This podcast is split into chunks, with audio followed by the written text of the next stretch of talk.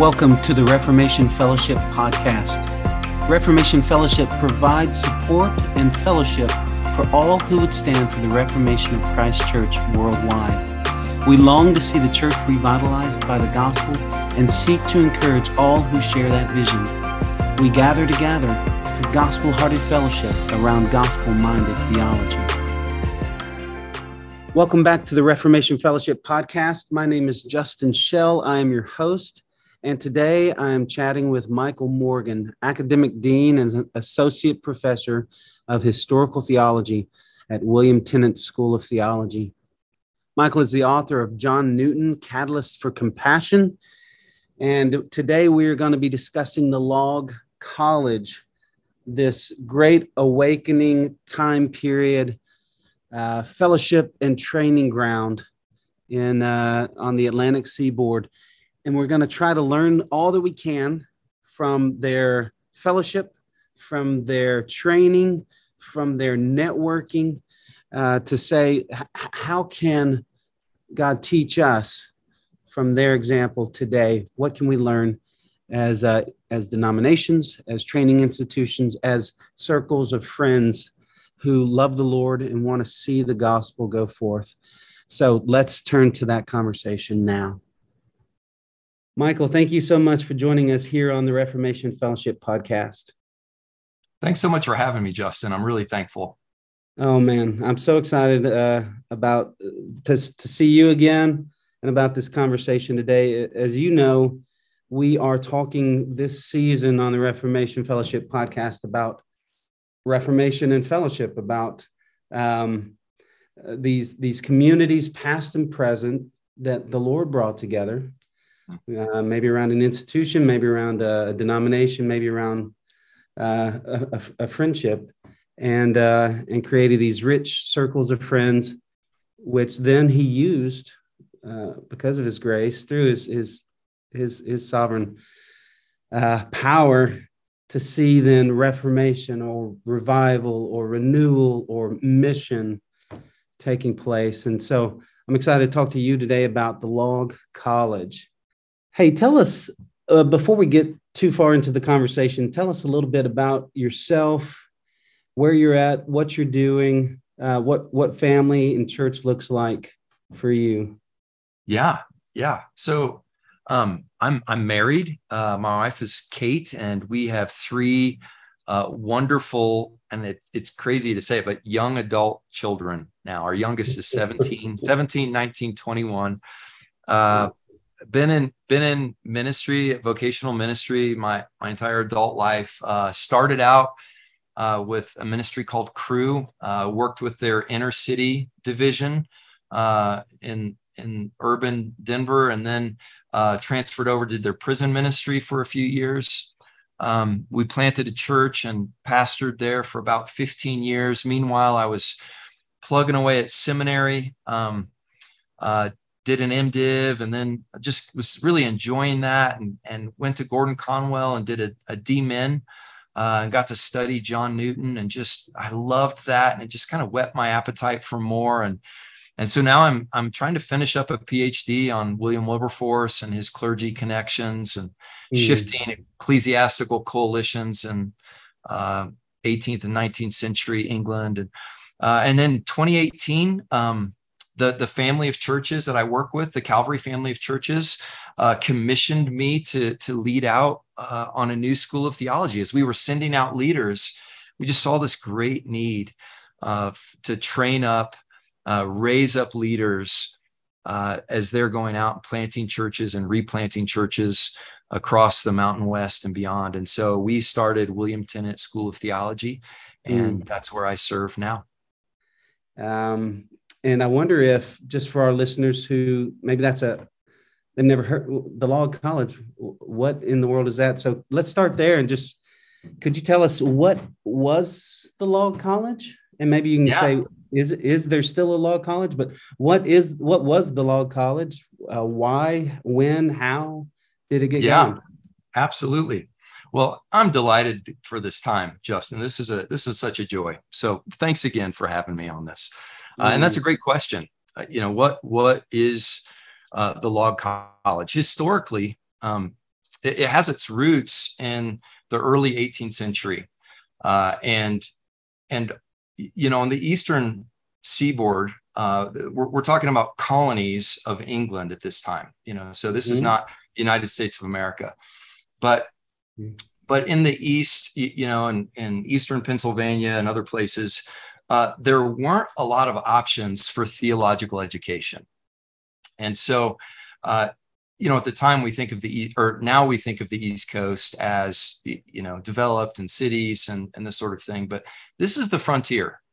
Uh, mm. this is this is a period where it, it, you know there's the population isn't terribly dense. There's not a lot of people, and like I said, for education and particularly for ministerial education, mm-hmm. there aren't a lot of options on the table. And there was a Presbyterian pastor uh, named William Tennent, and he had four sons, all of whom were interested in going into the ministry. Uh, but the options that were on the table for education at the time were either to go up to New England and maybe attend uh, New Haven, um, Yale, or go to Harvard. Uh, and if not New England, then perhaps go to Europe or you know somewhere in in uh, mm-hmm. England, you know Oxford, Cambridge, uh, that sort of thing. And so mm-hmm. that's really cost prohibitive. Uh, and it also takes people out of their context, their ministry context.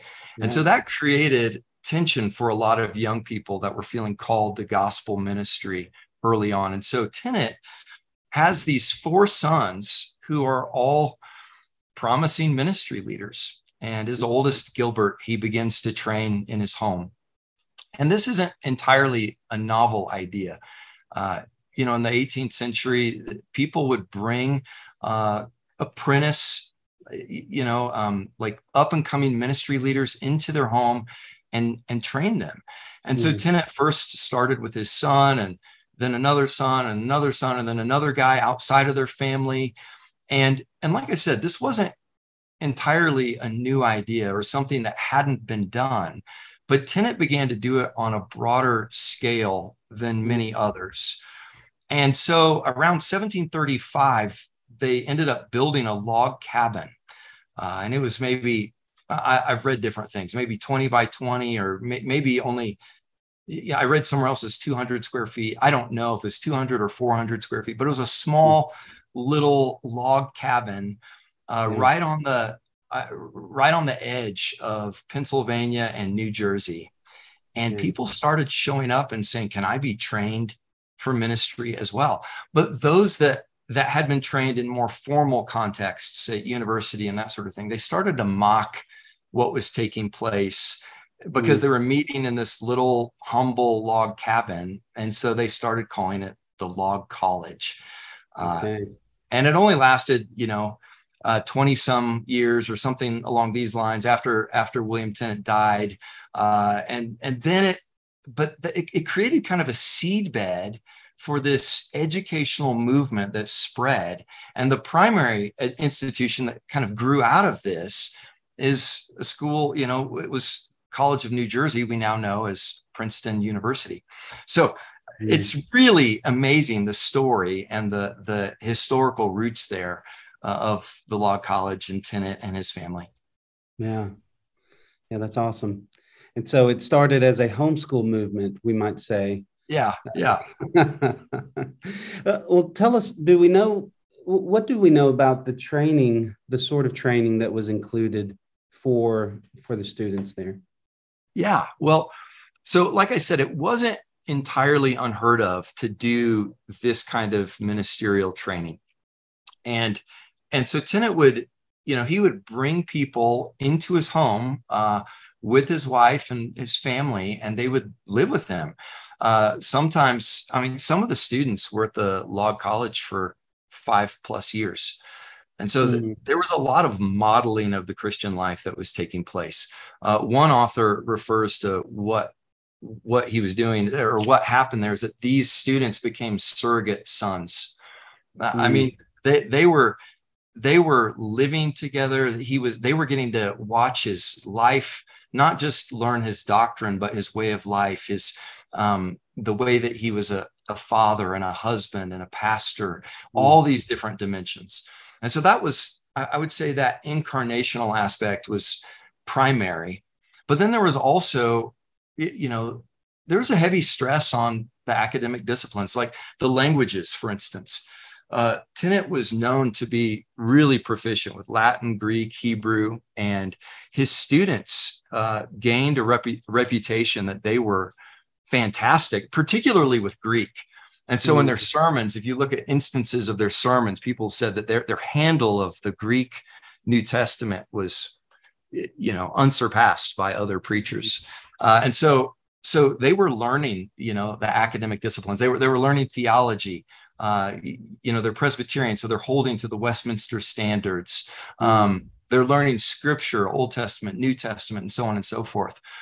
But it's not this like dry theological, you know, cerebral kind of exercise where they're just learning things. There's also Tennent had this huge emphasis on the new birth.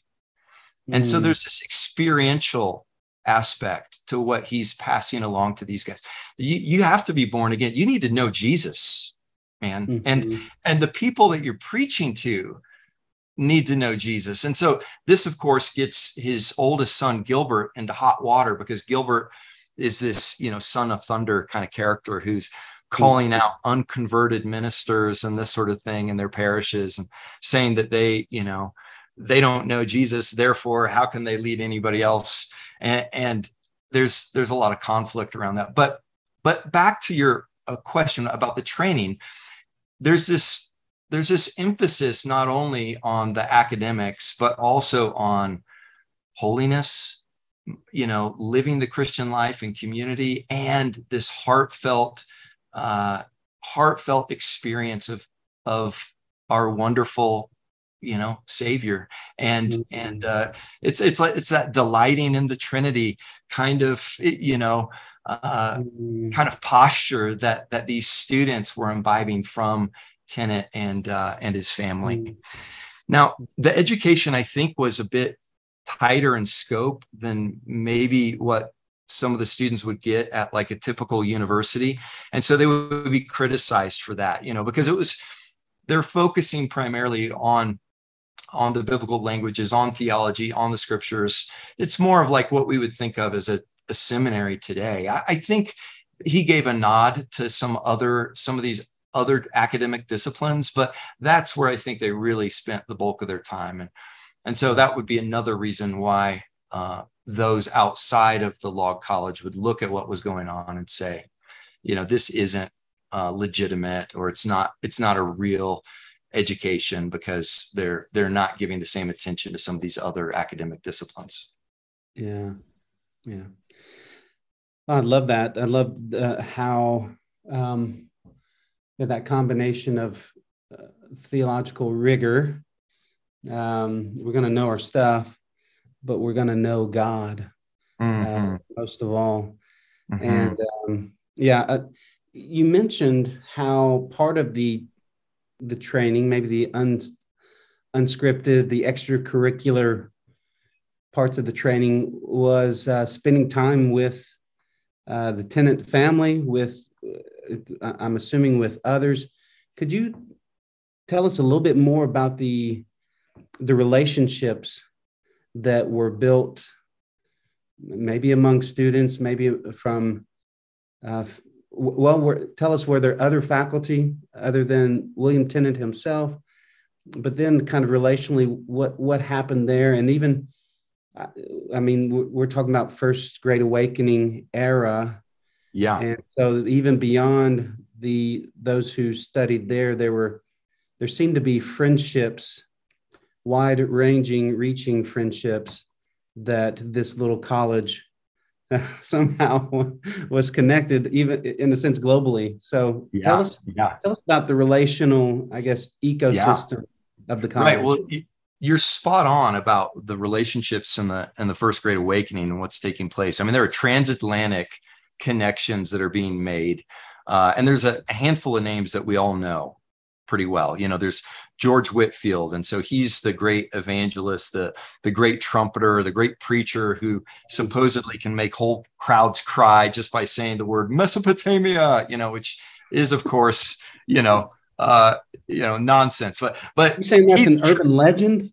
Uh, I think I, am going to go out on a limb and say that Wow. whole crowds didn't cry because he said Mesopotamia, but but he's in he's in relationship with the Wesley brothers, John and Charles, and they, of course, prior to even experiencing the new birth themselves, are in the Holy Club at Oxford, and uh, he takes you know Whitefield takes I don't know some 14 trips up to Scotland. He's he's building relationships there. I, I believe he takes six transatlantic voyages uh, to America. And he's traveling up and down the eastern seaboard and he's making connections with Jonathan Edwards in Massachusetts, and then also making connections with Tennent and the Log College uh, in the middle colonies. And so it's, you're absolutely right. There's, there's this interesting form uh, or, or can, there's this interesting friendship network that is forming. Uh, and it's, and it's a relatively tight network and not not all of those people i mentioned were in community with one another but but certainly when you when you kind of zoom in from this larger picture of what was taking place in the great awakening to the log college and Tennent and his students as you already said yes they were they were living together. Presumably they're spending time with other students. Now to be fair there weren't a lot of graduates that went through the log college and and they were staggered. And so i don't know the exact numbers. I mean there might have been you know two or three or four or five or six at a time perhaps that were you know overlapping with one another. But what we see is that they did maintain close relationships with one another afterwards. In fact there's a new presbytery that is formed uh, kind of as a result of, of some of this uh, Mm. in new brunswick. Um, and then and then there's some division amongst Presbyterians over their attitude towards the revival that's especially as it hits its peak 1740 to 1742 um, there is there's tension around is this something that we should be supporting or are we against it? And so they, there's the new side and the old side or new lights and old lights. And and those Tennent or, or those log college grads are are new side presbyterians and so they're they're working together and, and then even we see as eh, you know after william tennent has passed away uh, and then the log college you know shuts down formally and then they start up college of new jersey or, or princeton a whole string of these guys are are presidents uh, Mm. of of princeton um, Mm. and so it seems that they're continuing to work together uh, in some kind of lasting relationship well beyond their time in the the log college itself Yeah. and then like you said the the larger picture of what's taking place is is really dynamic really unusual uh, Mm. when you consider all of the the various players in the great awakening and like i said we've got whitefield the preacher wesley the organizer you know his little brother charles the the, the songwriter edwards the theologian and then you've got tennent the educator and their their paths are all intersecting with one another. I mean imagine imagine a church staff with all of these guys working together. I mean it's just a dynamic a, a dynamic group of of leaders that god used in a in a tremendous way in that period. So Mhm. that's pr- it's pretty interesting. Yeah. Well, uh, I kind of what I'd like to talk about next is the the impact or the the missional impact, the gospel impact uh, coming out of out of the college, and of- and of course, again, knowing that this is happening in the in the Great Awakening, they're not responsible for everything. they were not the only players. Um, how, how did uh, what kind of impact were they hoping for? Uh, obviously, they didn't want students to have to travel, um, you know, back to Old England for, for education. So that was one reason maybe you start this school. But um, certainly, they, I'm sure they had ministry goals in a sense as well. And so as this network began to form, at least there in the middle colonies, um, what what do you think they were hoping for? Maybe they were explicit about it. Um, and what kind of impact did we did we get to see uh, through this, at least these humble beginnings? Yeah, yeah. I well, again, you're you're just I think you're spot on that there were um there were missional aims around what they were trying to accomplish here.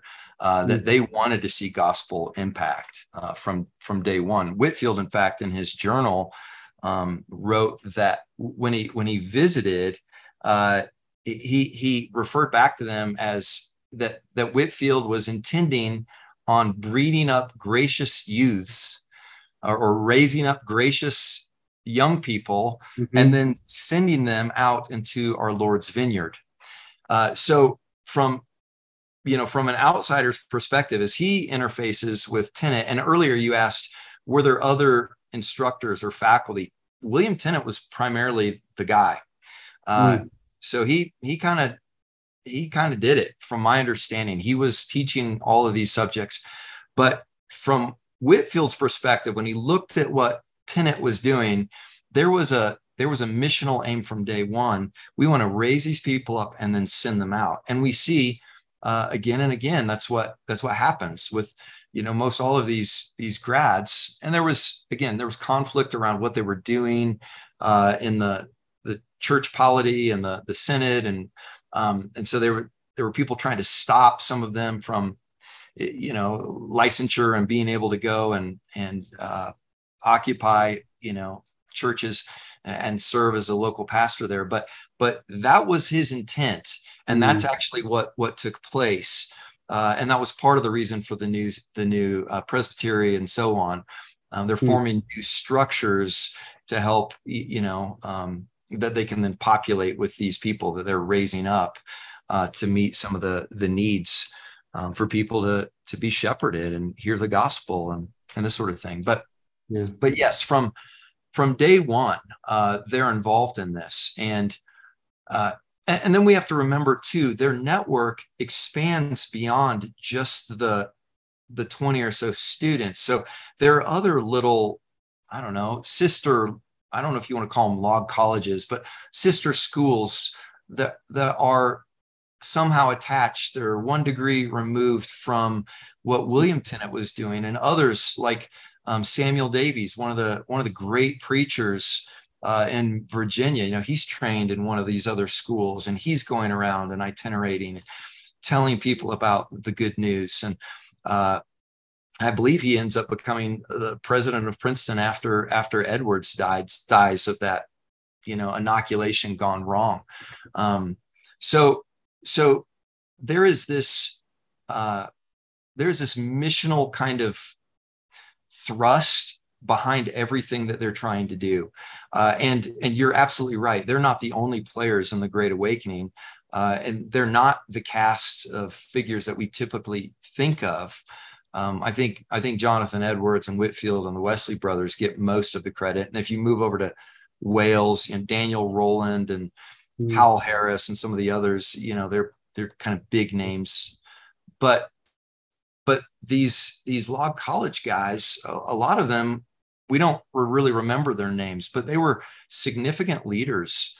Mm. Uh, I, I think I think it was Whitefield that said of Gilbert Tennent that he he'd never heard a, such a searching sermon or such a searching preacher mm. as as Gilbert Tennent.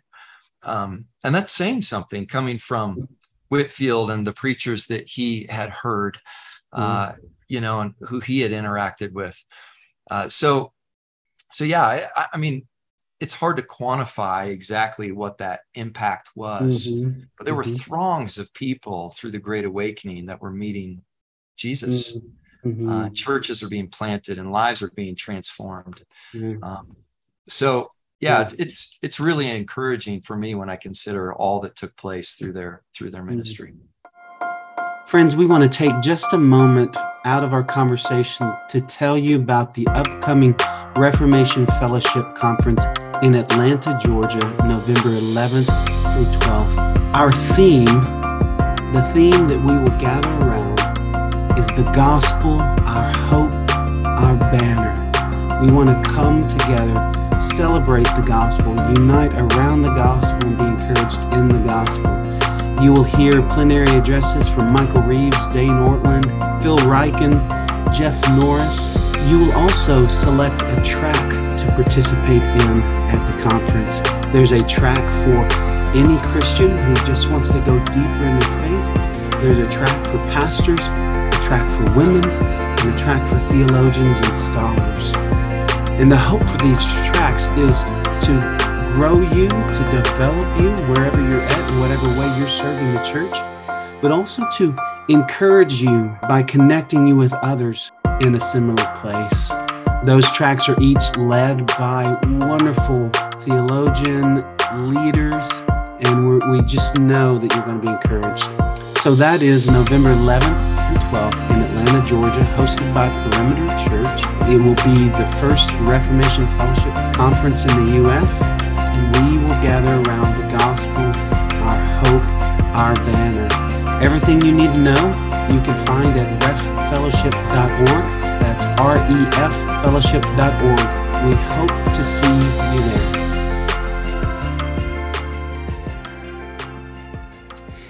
Now, you mentioned that kind of there are these other schools popping up. Um, there's some within the presbytery that would be with them, some who who wouldn't. They're, they're not big fans of the revival.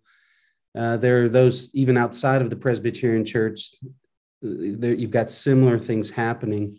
Could you just tell us a little bit more about how that network of relationships interacted with one another, how, whether that's encouragement or saying, "Hey, send us, uh, send us help," or how, how did uh, these the new lights, I guess, link arms? Uh, if it wasn't necessarily at the presbytery level, at least initially, or um, at the denominational level? Yeah. Yeah. Anything in mind? I, I don't know the year that they started the the Presbyterian. I think it was New Brunswick, um, and then later they they join. I, I think it's with New York, and then they start um, the new side. There's new side Presbyterianism, uh, and but but you know prior to this, they're they're looking for people that uh, they're looking for people that are theologically um, on the same page and that are pro revival and pro preaching the new birth.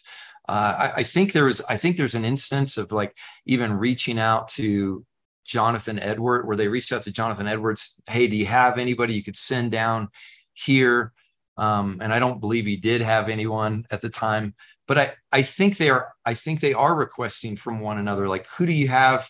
Can you send this person over here? Or we have a young person that you know is promising we want to send him to to William Tennent and to the Log College and get you know see if he can be trained and then and then occupy this this ministry post.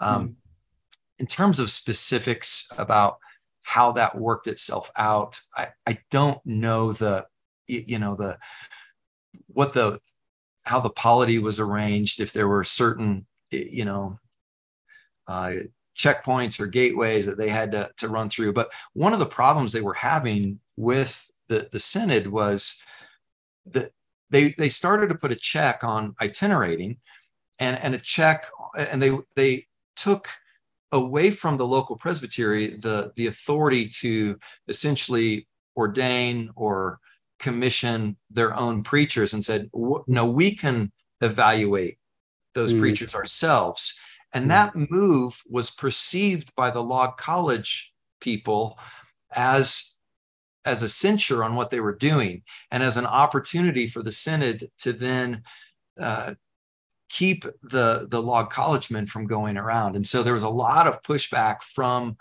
from the log college men uh, against what the synod was trying to do because they they perceive that as you, you're stifling the revival work that's taking place and so i guess one way they were working together is they were ordaining their own people and sending their own people out um, to preach and teach and so on what a what a time in history in church history um, what a unique group of characters.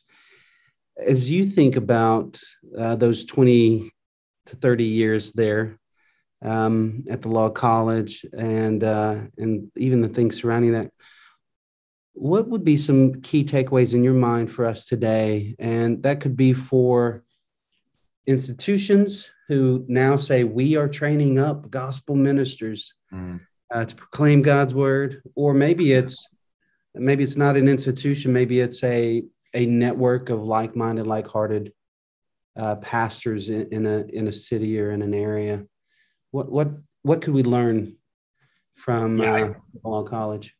Yeah, that's that's a great question. I, I think there's a lot of things that we can learn. I mean, that's why we were inspired to name our new school William Tennent eh, because mm. of all the things we felt like we could learn.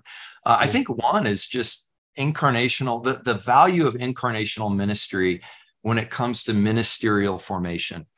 I think the trajectory of theological education over the last 15 years towards online education, while that opens up opportunities for people to have access to rich material and, and learn a lot of good facts, there's some things you just can't learn in an online forum. Mm-hmm. And and I think that life on life, embodied, in fleshed experience uh, is just incredibly important when it comes to raising up uh, leaders. And, and so we want people to to see our lives and not only know our, our doctrine and know our teaching. And so I think that's one takeaway for a school. Uh, I think another thing is uh, there's a temptation, you know, for schools particularly and institutions particularly, to uh, to to check off all the the accreditation boxes and everything else, and and to be um, to to to be credible, to have to be credible in the eyes of the world, and and I think mm-hmm. Was willing to be a fool for Christ's sake, mm. um, and and do something somewhat out of the box and come under fire and say, but I'm doing this for the sake of the gospel. Yeah. I'm doing this for the sake of raising up leaders that we could then send out so that more people might know Jesus. Uh, and and they came under a lot of fire for that. Mm. Uh, and I think that's something that institutions need to be careful about. That we're not so sophisticated that we lose sight of who we are as followers of, of Christ. Yeah. I think another thing, uh, just there's, you know, there's light and heat uh, in everything, you know, that they they do. They they want to promote both this rigor, this academic rigor, and this heartfelt, you know, zeal uh, mm-hmm. for for Christ and His kingdom. And, and, they they wanted to cultivate that in their in their students and i think for institutions that's something that we could easily miss and we could easily focus so much on the light that we lose sight of forming uh, you know mm. people's heart and uh, or their religious like stirring up their religious affections the the inclination of the will towards things that are holy and good and that in for jesus and then mm. finally I, I think there's this like missional posture that institutions can just we can take a leaf from uh, Tennent's page here and say, hey, we want to just make sure we're training up people to, to be a part of the Missio Dei, God's mission in the world, um, and and sending them out. Yeah. And then, it, like for for non-institutions, for just you know fellowships of like-minded, like-hearted gospel people, uh, I think a takeaway is that with the Log College men and, and that, that's what they were referred to oftentimes so i'm using that that nomenclature but the log college men there, there was this robust theological tether at the center of their fellowship mm. and and i think that like sometimes we you know we want to we want a fellowship but but there's but there's maybe not the same um you know rich theological uh, conviction around which we are fellowshipping. And so I think that's something that we could take away perhaps from the log mm-hmm. college. Uh, and then, you know, and you've kind of already hinted to, at this, but I think another thing is just that transformation happens in these environments where there's just high friendship density where where you know i'm not just friends with with you but i'm friends with your friends and they're you know and and so on and we all are interconnected with one another. And and we see this uh, with graduates of the log college and we see this in other incredible you know movements in history mm. calvin's company of pastors or the clapham sect with william wilberforce and his crew and of course john newton has a, a circle of of pastors and the eclectic society that he's interfacing with and so it, it we see time and again historically that these tight knit relational communities with the gospel at the center and that's that's a powerful a powerful combination mm. Um, and then I, I guess just the last thing i'd say is you know i think we need to be careful not to despise the day of small beginnings. Um, mm. and and just you know jesus uh, shows himself strong in our in our weakness and he shows his power um, in in people that you know don't have resources and don't have all of the bells and whistles and you know whatnot. And so it's i think i think in the log college we have this real vivid picture of a humble small little school um, mm. just trying to faithfully steward the grace that has been entrusted to them the gifts that has been entrusted trusted to them for the sake of the kingdom. And then the fruit that comes as a result of that is it's absolutely in, incredible. And uh, so yeah those are those are a few things that yeah. I think are yeah that come to mind that we could learn that we could pull from yeah Tennent and the log college i think those are all good good good points to to, to ruminate on and uh, and lord say and say lord um, help us help us grow in these areas help us to mm. keep, keep, the center the center and mm. um, yeah that does bring us to the end of our time here together on this episode of the reformation fellowship podcast and want to thank you michael again for making time to be with us and for sharing uh, with us what you've learned uh, about the log college uh, Justin, thank you so much. It's it's a joy. It's a joy to get to be with you. Thank you so much for joining us here on the Reformation Fellowship podcast. We pray that this time together has been a blessing to you. The Reformation Fellowship is a ministry of union, and so all that we do, we hope it helps you to delight in God, grow in Christ, serve the church, and bless the world. If that is your hope, that is your desire, then friends, welcome to the fellowship.